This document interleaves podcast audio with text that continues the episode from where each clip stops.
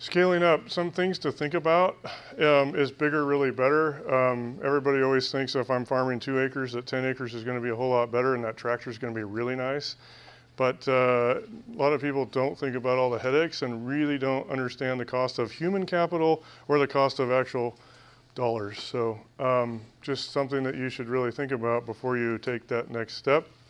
Um, goals, what are yours? Re- be really clear on that. Um, sometimes it takes us a long time in life to figure out what our, our goals are really about. And I recently was working with an executive coach, and he said something that's really stuck to me.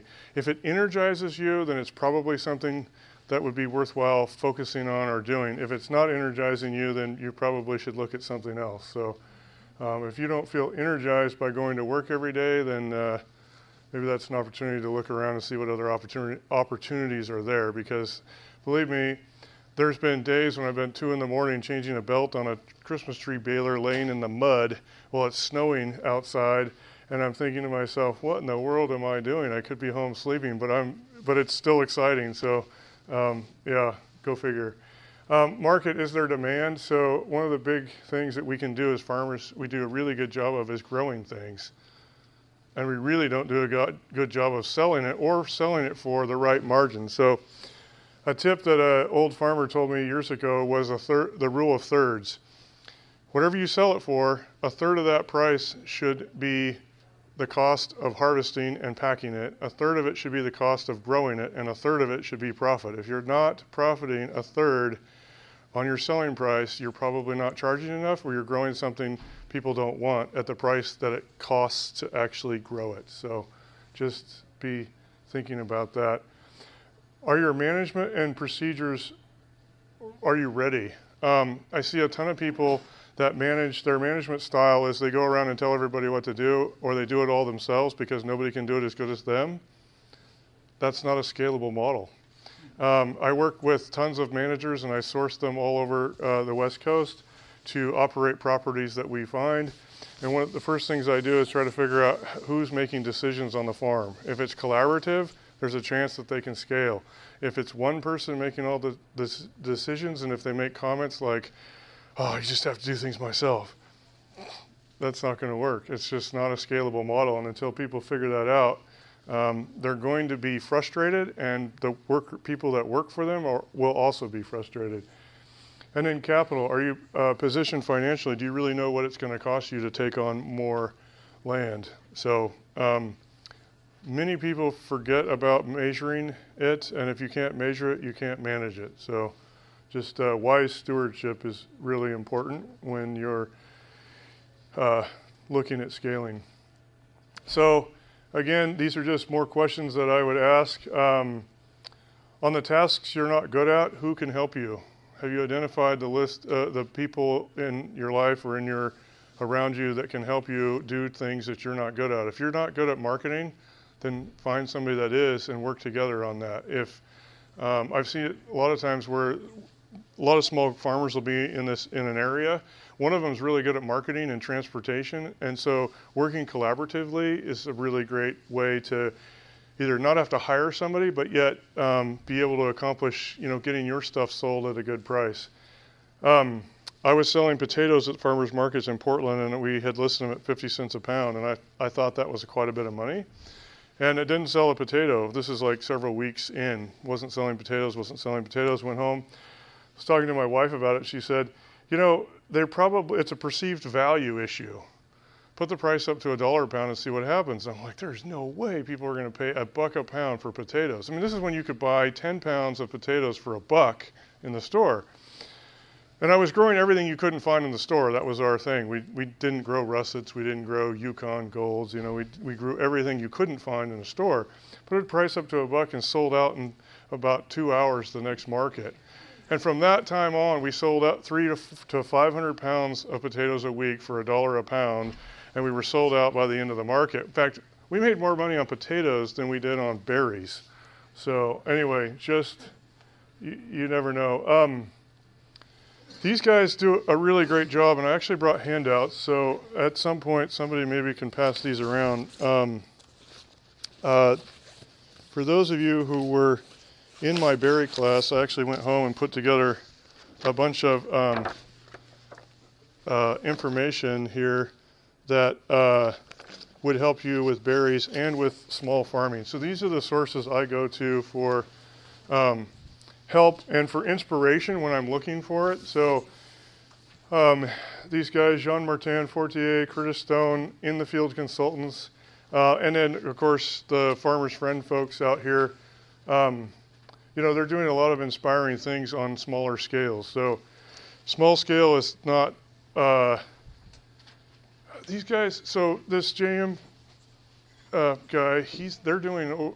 I think it's 130 to 150,000 a year off of an acre and a half, and they have about a 45% net profit from that. So if you think about one of the things I like to think about is how many people am I trying to support? How much money do I need to support that?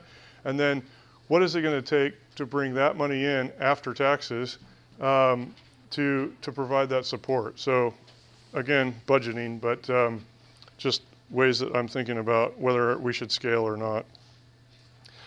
Again, that goes to the financial goals. What are your lifestyle? Um, how much do you really want to work? Farming's a lifestyle. Don't ever kid yourself that it's not. It's not an eight to five job or eight to four. It's not even sometimes six to eight. Um, it's similar to being a doctor where that patient's still in the hospital and you're home sleeping, but you're worrying about the patient that's in the hospital. That's farming. So um, just, it's a huge blessing. It's a huge, um, to me, it's kept my interest going over the years and it's always something new, but um, it's also a lifelong, lifelong learning process and it's a lifestyle versus a occupation. If you want an occupation, then just garden. it's way more fun than the stress of actually farming and full, you know, full full time if that's not your uh, not your focus. Um, market man- demands. Uh, you really should be growing what the market wants. Um, there's great ways to do that. One is surveys. One is to also look at farmers markets. Go to the farmers market before it opens and stay till it op- it closes. And what do the farmers have left on their tables? A lot of areas. Um, the farmers markets have already saturated it. Uh, CSAs are hard to start. One of the big things that's not happening in the Northwest is enough wintertime production. Uh, you still have to get most of our produce from out of state. Um, so that's a huge opportunity for people. And one of the, my retirement farm is, uh, uh, is growing a few things over the summer that you really look forward to eating over the, the summer, like things like melons and tomatoes, and then growing a lot of storage crops, preserving them and storing them, and then selling it all winter. Um, because I like to get out in the woods in the summertime or mountain bike, and so you can't do that if you're working six days a week on a farm. Um, management procedures is your team trained? This really goes back to what I said first. Um, it, it is a mindset. You have to, as you scale and add employees or larger operations, you have to get your work done through other people. So you need to become an influencer rather than a uh, direct leader of a project, and that is a mind shift. It's definitely not something we're naturally trained to do. So um, I there's a whole lo- list of places I go, and actually didn't put them on here, but um,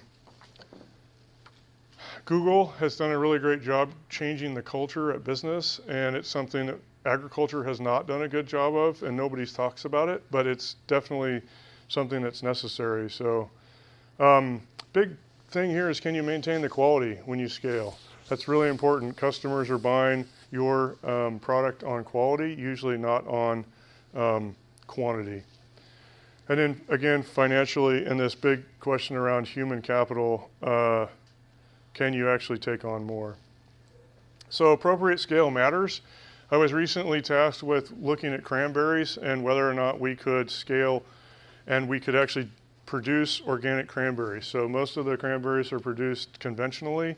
Um, and we have about 3,000 acres of cranberry bogs in Bandon, Oregon, here in the south um, coast of Oregon, and there's about 1,300 acres in Grayland and Long Beach in Washington. So that's the West Coast cranberry production is pretty much just in these two states.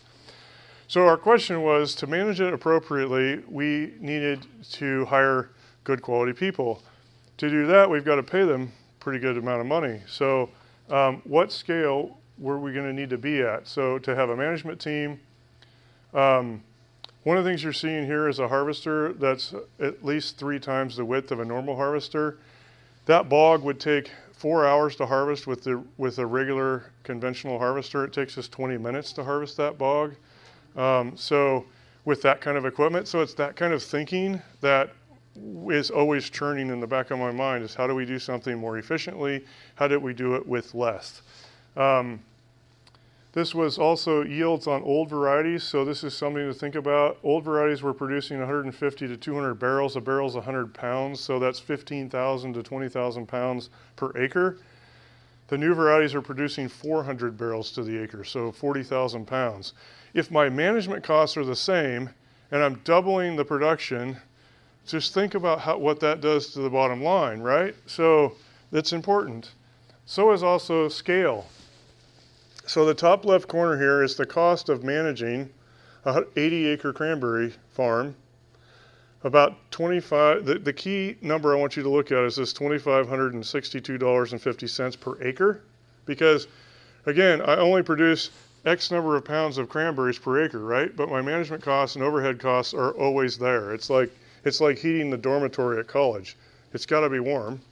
It's not like you can shut it off. So it's a fixed cost. If you put more people in that dormitory, you're making more money, or at least it's costing you less per person. Um, so anyway, same thing. The 150 acre farm that drops down to $1,833 per acre, and if you have a 200 acre cranberry farm, it drops down to $1,600 an acre. The savings from 80 acres to 200, 200 acres is $962.50 per acre. Okay? So it's a huge savings. We have added people. You can see we've added some people to just to take on the acreage, but it's not like we're doubling the team to manage 80 acres versus 200 acres. Okay? So just key set of numbers here for you to think about. All I want you to get from this is that um, there is an appropriate scale for what you're doing. Yes, so uh, the question was, at, uh, what about equipment? How do we think about that? And I have more, um, uh, I have some examples further on down the line, but it's a great question. So it costs us about $400,000 to outfit a, a 100 acre blueberry farm.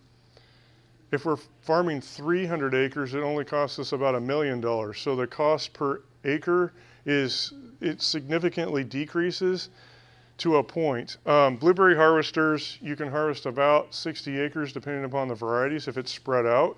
So, um, yeah, anyway, way I look at it is if that harvester is going 24 hours a day, six days a week, then it's pretty well maxed out. And if I can't do any more, um, so we have wet weather here, and when it comes to harvesting hazelnuts, if you have early varieties, they'll usually harvest in the dry. So you can move almost twice to three times as fast.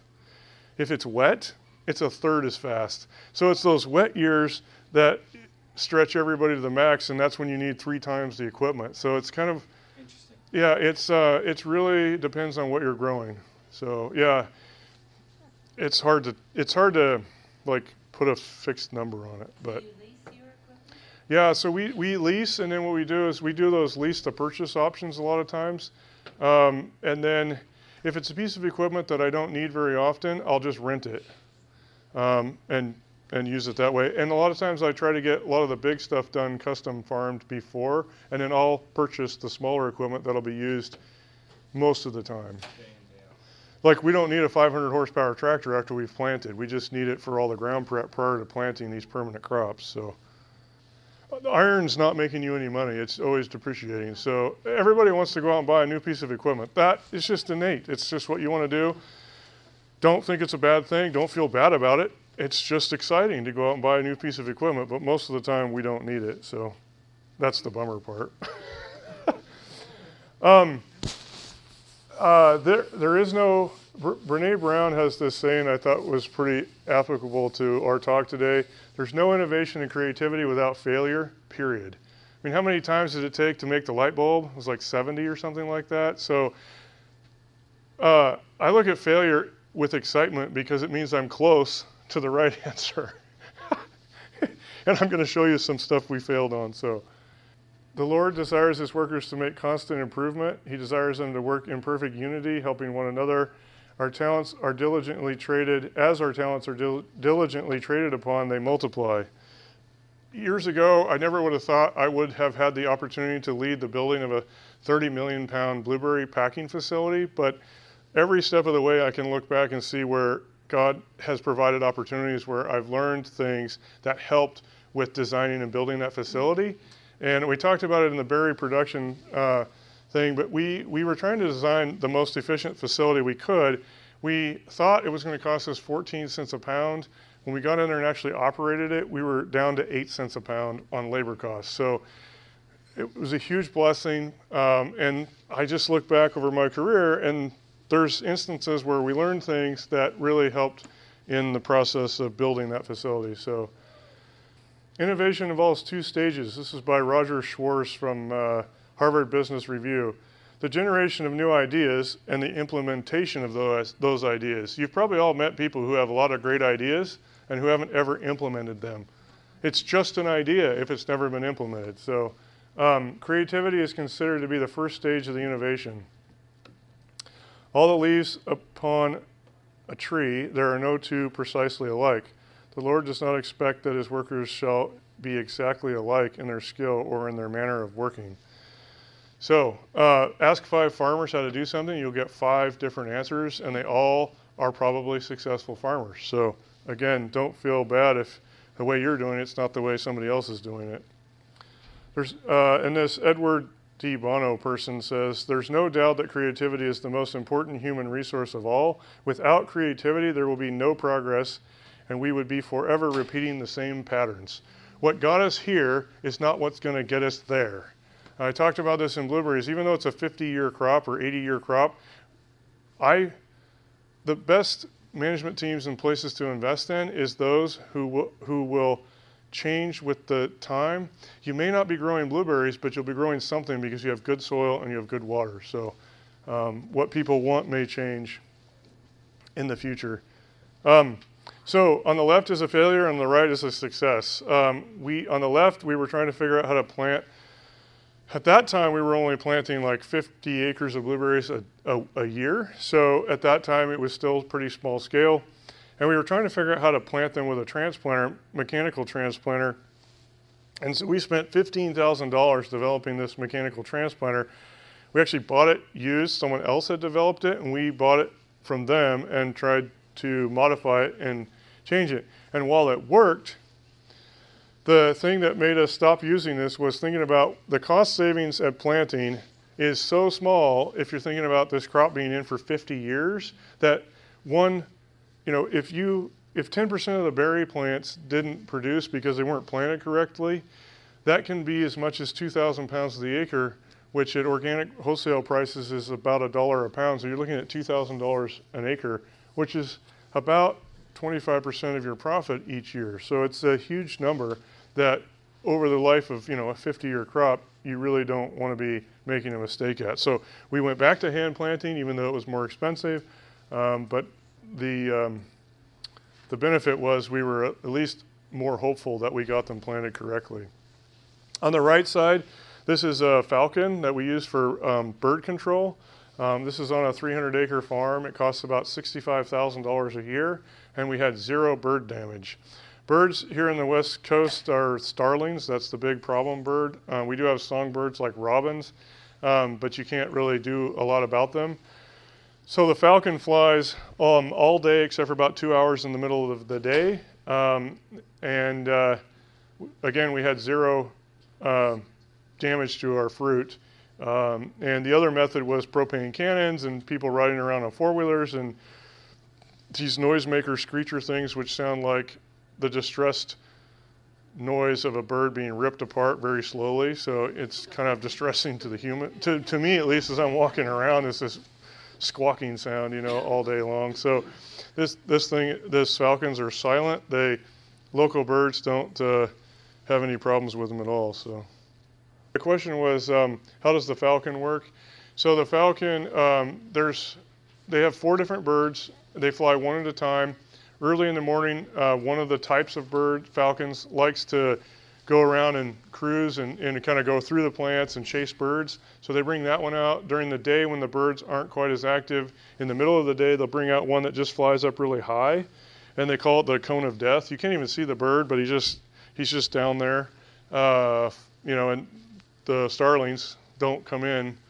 Uh, and they're go, you know, they're eating the neighbor's crop who doesn't hire a falcon, but they're not eating our crop. So the question was, how do you keep the falcon from flying away? The falconer feeds it, so the falcon's trained to know that the falconer is his easiest source of food. Anyway, okay.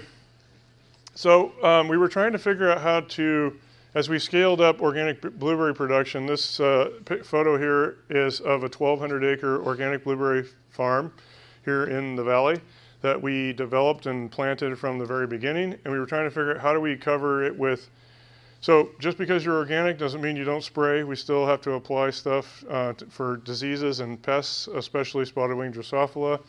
And so we were trying to figure out how do you cover the acreage, acreage fast enough. That was one issue because we have these short weather windows here in the Willamette Valley between rainstorms. You're actually experiencing a more experiencing a more mild year for us here. But um, so the old method was would use a five-member team to cover about the same acreage. Um, the new method with these over the row sprayers, and I don't actually have the spray booms. It was in my berry class, but they reach out and do five rows at a time over the top. So again, we got rid of helicopters. We got rid of just the, the old method would have a tractor with a sprayer like this, just spraying two half rows. And so you'd have to go down every row. So this new sprayer goes down uh, and it covers five rows at a time. So we use three people and a crew you know, one in each cab and one mixing on a batch truck. Um, they're 20% faster also because they have high capacity tanks on the side, so they stop less. Um, and so they'll pull in when they're empty, they'll pull in, pull into the row, the b- batch tank drives up, they plug in, and about five minutes later he's full and he's off and going again. So that downtime has really been eliminated. That saves us $45,000 annually. So you think about that over a 10 year period. That's about a half million dollars. Each of those machines costs 300,000. Um, I didn't have time to put the other machines in there, but if you were doing it the other way, you're still looking at uh, a $50,000 tractor and about a $30,000 sprayer. So four times 80,000. So you're looking at 320,000. So buy four machines for the price of one of these um, is kind of the economics on the machines. And then they also mow. And so they'll mow two rows instead of one at a time with the tractor. So they're actually mowing right now. And you can see the cuttings from the other uh, thing. I wish I had a pointer. I don't have one. But um, so the old method of mowing would have used four people to mow the same amount. The new method uses two team members and each one of these machines, another $45,000 in savings annually a year. Um, so we had an old orchard. We had 800 acres of old hazelnut orchards. You can kind of see the with leaves behind this um, pruning machine here, and with no leaves here on the right. We were we were pruning them down by hand. We wanted to prune the tops down to get uh, new growth regeneration happening in the in the trees. And um, we were doing it with pruning towers, and it was costing us well over $1,200 an acre. And we thought there's got to be a better, better way to do this. So a little bit of internet searching. There's a company in California that makes these pruning towers that go up on top of the tractor. I actually don't have a video of it uh, doing it, but that unfolds up like this and goes through the canopy at an angle like this, and it's spinning. So the the whole mechanism up there spins, plus those saw blades are spinning. It just cuts off the top of the tree, and so it's going down through there. It's cutting that off. That costs us only about $250 an acre, so there's a, about a $1,000 an acre savings between the cost of doing it by hand or doing it with a machine. That machine, that unit on that tractor, the tractor is about a $50,000 tractor, and the, that unit on top was, I think, another 30 or 40, maybe 45. We used it on that 800 acres to bring it down, and then we sold it to a farm in California for 30. So um, pretty much got our money back out of it. The machine on the right is an le- electrostatic sprayer that we used in the orchards. Um, that uh, the sprayer's on the back. The front is a track, low profile, high horsepower tractor. Um, that had a, another, about a $65,000 savings going from an electrostatic sprayer. What happens is we reduce the, reduce the spray rate per acre because it's electrostatically charged positively. It goes out there and covers the tree, so our coverage was a lot better. Um, and uh, that had, uh, we could cover, um, they would cover five acres conventionally with a non-electrostatic sprayer, and we were covering 20 acres with these new electrostatic sprayers. This was a, a weed control um, device we built for in the blueberries. Um, we were trying to figure out how to mow the edges of the weed fabric. If you were in the berry thing, you saw this picture already. Um, but we got this in, so this is one of the out products of the innovation team. We took people from all over the company and from accounting, from uh, the safety person, from the agronomist, the guys out on the farm, and put them into an innovation group and said, hey, we need to figure out a solution to uh, lowering the cost of our weed control. And this is what they came up with and built it uh, in our shop. So, um, again, one of those situations where you're flattening the management of the of the project. Um, if you don't have the acreage, this is also works just as good. It's a zero turn mower. Um, you can slide those up on the edge, the mower deck. If you put a mulching blade kit on it, you can mow right up next to that fabric with the with the deck, and the pruning, you know, the grass clippings will go straight down. So we actually now those are ten thousand dollars. That other unit cost forty five thousand to make. so we now buy those zero turns and then just run them until we're the we're like the largest landscaper in Oregon because because of all the acreage we mow on the farms every year. Um, this was a device that was created out of necessity. When we plant, you can see blueberries planted here on the both sides, the fabric. Um, dirt was getting mounded up on the edge of the fabric, and we really want a really level um, bed in there uh, in between so we can plant grass. And so the guys took this in the shop and they built these wings, and that's actually on the right side. Actually, is a rubber flap, so it won't tear up the fabric. So just designing things that you need. Um, uh, the question was, how long will the fabric last? It'll last about 10 years. Okay, and yeah, and then you recycle it and replace it. So there's an uh, electric eye that sees the tree and then just turns on the conveyor to uh, basically puke sawdust out just on the tree. Yeah, it's pretty cool, right? There's a guy that figured out how to do this with um, cow manure, and he, he goes along and it dumps out cow manure right around the tree. Yeah, you could watch this all day. This is like pretty cool. Okay, so the old method was um, five, what was it? Uh, yeah, six people. We had two RTVs or gators, and we had sawdust in the back, and we're shoveling it out like this, and one, one person's driving. And we're like, there's got to be a better way because we were, fo- oh, thanks. That's awesome. The, the green one, yeah. The green button. Okay.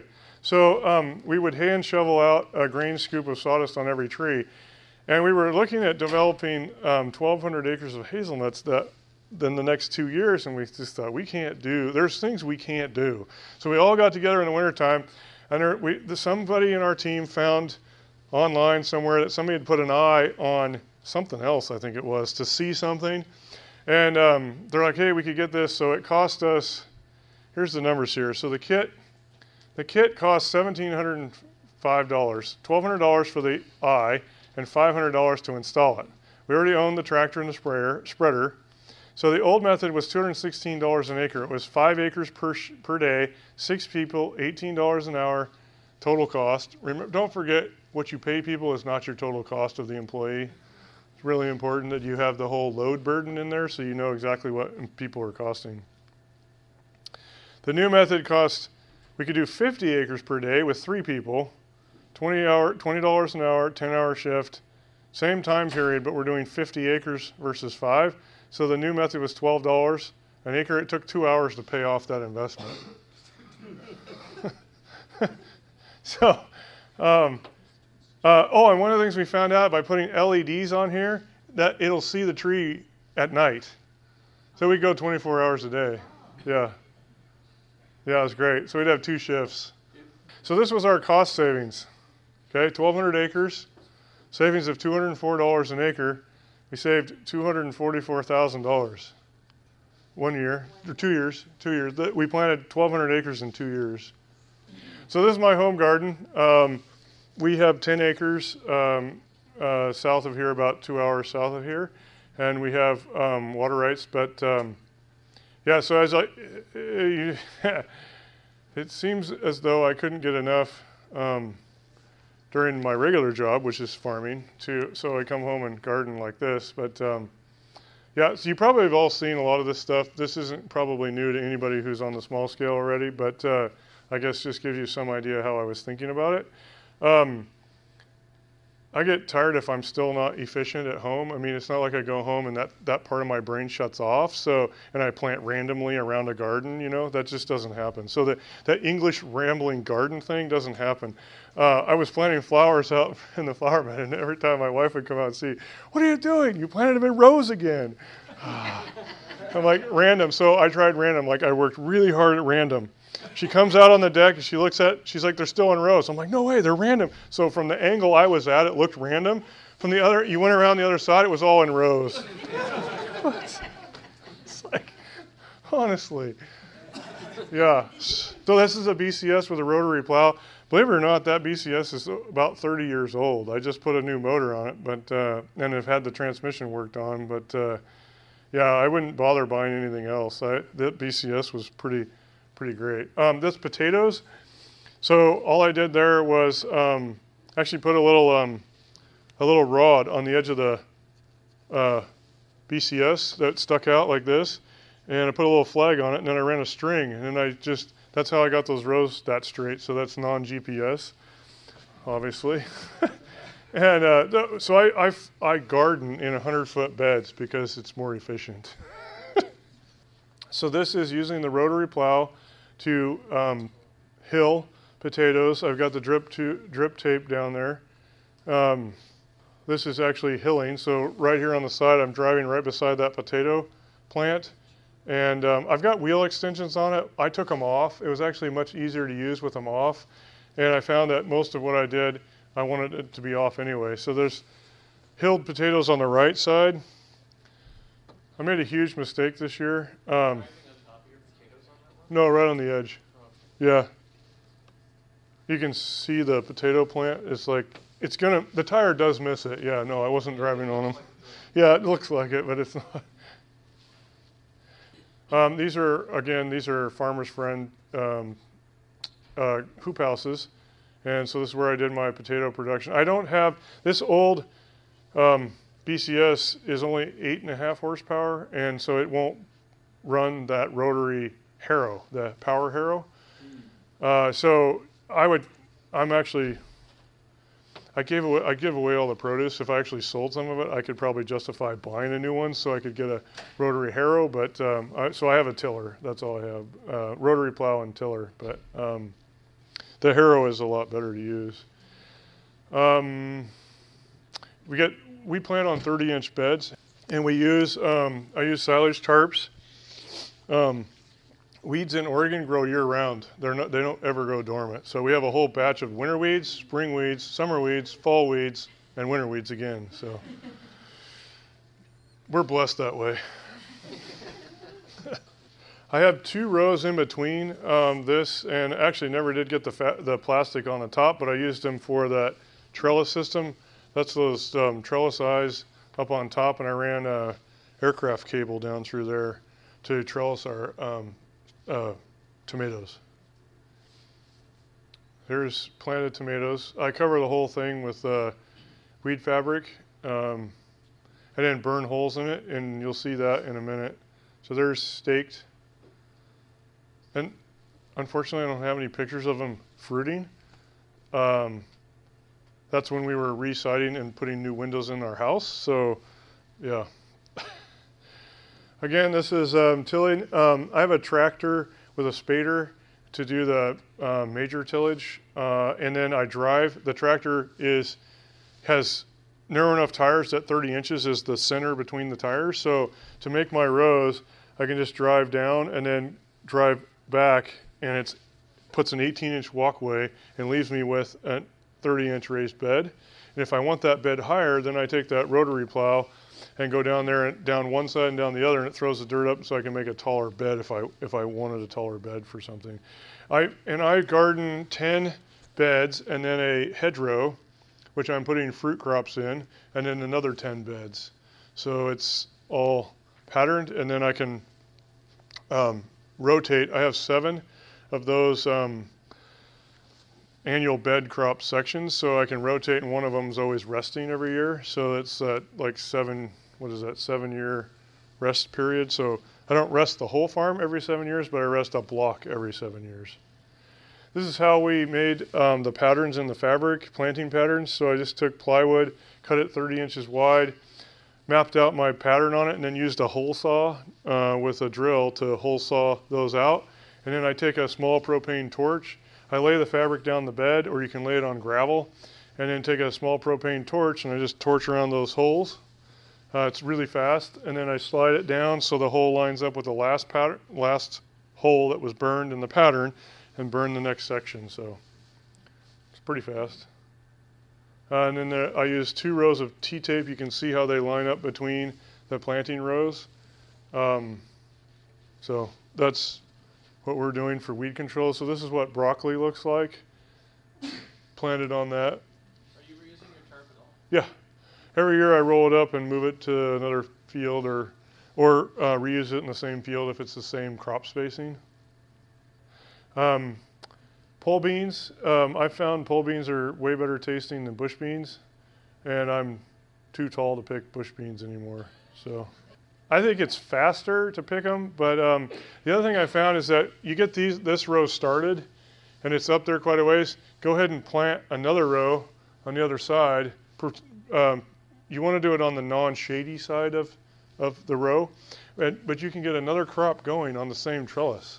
So you can go a lot longer. You can pick almost, um, I think, six weeks to, to eight weeks from the same trellis by, by seeding twice down there. So um, on the left, this I planted on the left two rows that came up, and that's what you see on there right now.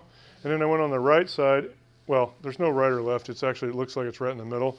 But I would just go right down there uh-huh. and plant another row of beans when these are about halfway up. Okay. So they'll go up, start flowering, and the next batch is coming up. Uh, um, this was a, uh, we talked about this in the berry. I found this actually last night um, and put it in here today. So this is the picking car, um, platform table that we made, designed, and built to to handle fresh uh, packing of blackberries and blueberries in the field.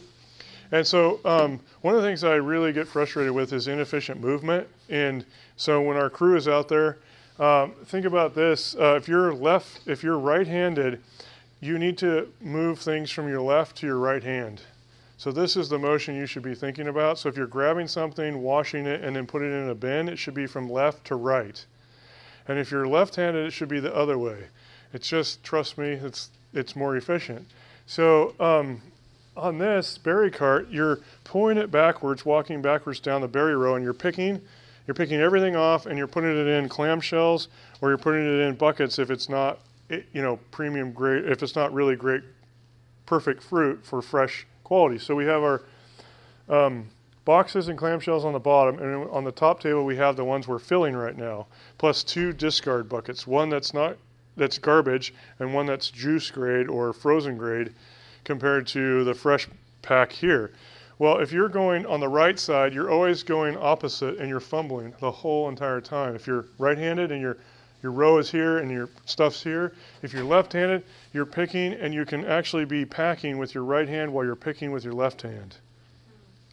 So don't forget to think about just the human movement in all of the things that you're doing. There is a way that's more efficient for you, and it's all different for every pe- person. But you really need to understand your crop and when to pick it because you can be disappointing your customers the entire time. This French melon isn't ripe until when you twist it on the vine, that vine should come off really easy, and there's a, and there's juice um, coming out of the end of this.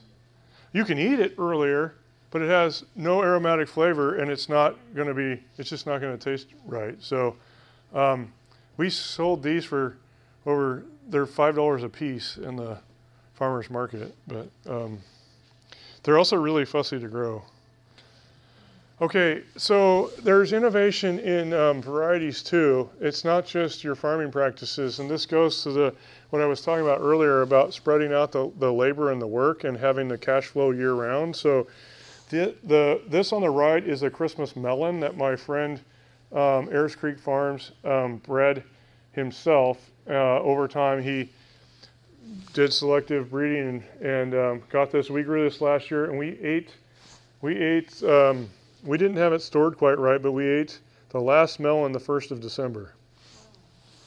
So you pick this in September and put this in storage, and you should build and not cold storage, this is actually stored at like 65 degrees or warm, or, well, between, I think it's like 60, something like that.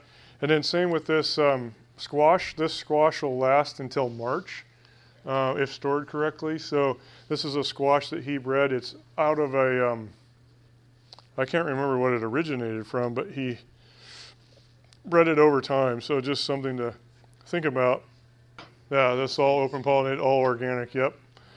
He's actually has cancer, and um, uh, he, our family felt like we needed to carry on this tradition of his seeds because he's not, he doesn't sell them, and so we got some of his seed from him, and we grew them this year, and we saved them. So we're looking forward to um, doing that over, you know, hopefully expanding that or at least keep that seed strain going. But um, yeah, so the, what's in the future, right? Uh, this is a little robotic garden weeder. It has a little tiny um, weed whacker underneath it that just kind of goes, zzz, and then that thing crawls around your garden at night looking for weeds. Yeah, like what's that Roomba thing or the you know the vacuum inside the house or whatever? Yeah, I don't think it's like huge scale, and I'm not sure I'd let it out in a carrot field or you know like a new little field. But come back in the morning and it's like all gone. But um, I just thought I'd throw that in there because uh, you know the new and shiny is not always the best way either. So just I just temper it. But uh, okay, we'll take questions. Yes. Yeah, um, on the large farms, um, we actually have a flyover every week, but it's not with a drone. It's actually with just with an air, airplane, and it's um, infrared camera. And they're running. Uh, what we're learning from that is how the irrigation's working or not working, and where we have weak areas in the field, and then we can send agronomists right out to those areas to look at it. They can pull soil samples. So it's not telling us what's wrong, but it's telling us that there's something not right. Um, that farm I'm talking about is 3,000 acres, and it's six and a half miles long and a mile wide. So it's a lot of plants, individual care. So yeah. We also started an agronomy training program where we train everyone on the farm in agronomy. So they know they have little picture books, they have everything. So as they're mowing every row, they they can send uh, photos up to the agronomists. Hey, I see a problem out here uh, same with when, it, when an equipment piece of equipment breaks down, they can tell the mechanic team. So we have a f- three, four agronomists, and then we had like five mechanics, and so you could bring the part with you. It just saved everybody a lot of time. And my partners were getting all mad about I was giving iPhones to everybody, you know. And I'm like, well, look at the cost savings. Just, you know, a four hour repair versus a half hour repair because they came with the right part. So um, good question. What do I we use for a nitrogen source? So it depends on what we're um, fertilizing. Um, on the blueberry side, they don't like salt, so we try to stay away from animal sources on that. So we're looking at um, like uh, yard debris waste compost. We're actually using a product that's um, uh, digested out of its grocery store waste and it's digested and it's a liquid fertilizer, and we like that a lot. Um, it has fairly good protein. It's about, or nitrogen, sorry. It's a about a four percent nitrogen, I think it is. It's liquid fertilizer, but um, there's a company here in Oregon that does pelleted chicken manure, so it's heat treated, so you don't have to have. You're not. It doesn't under that um, raw, manure. raw manure category, yeah. So it's that's good. We'll use that. And then we've used um, soybean, digested soybeans, and corn before. So um, that's liquid. Um, versus just raw? Yeah, so the plants don't take, it takes a long time for that to break down and become available to the plant. And compost has a half life too. So if you're putting on a compost that's say a four, uh, 2% nitrogen, that year you're only getting half of it and it's taking a long time for it to release. So it's great to put on compost, but you're actually, with that compost, you're mainly looking at building for the future. It's that nit- nutrient cycling is not happening very quickly. So uh, the question was, um, how's our drip irrigation set up when we have rolling hills? So it's actually pressure compensating. So each emitter is pressure compensating. Um, that works pretty well. It's not perfect. So on those cases, I was running, what was I doing? I think I was pushing the water up the hill rather than down the hill. So I was pushing it up with more pressure, and we were still maintaining 14 pounds at the end. We're starting at uh, like 20 pounds. You don't want more than about a 10 pound pressure loss in your line. Um, or and then you need to have about 12 pounds at the other end to actually have enough pressure to flush the line properly. So you got to get out there. The question was, do we fertigate and do we what do we do if the lines plug up? So we actually had a system plug up um, and we injected citric acid um, uh, in it on a hot day. We injected it as full as we could, so as high concentration as we could, and then we um, shut the system off, let it sit there for four hours in the heat. It effectively boiled this stuff. It was a mineral deposit that was a problem in the emitter. Um, it turned it into a gel, and then we cranked up the irrigation system as much pressure as we could without blowing things up. Turned off, you know, this is a 20 acre field, so we turned off all these valves, so we, we're just doing 10 rows at a time with high pressure, and flushed out those lines and actually clean, was able to clean it out. To prevent that, we now, on the large operations, it's organically certified to use a chlorine gas in there to keep algae and things from growing. So there's another product that uh, CH2O puts out um, that they use to keep the lines clean, and it's basically, I think it's like a hi- uh, concentrated hydrogen peroxide or something.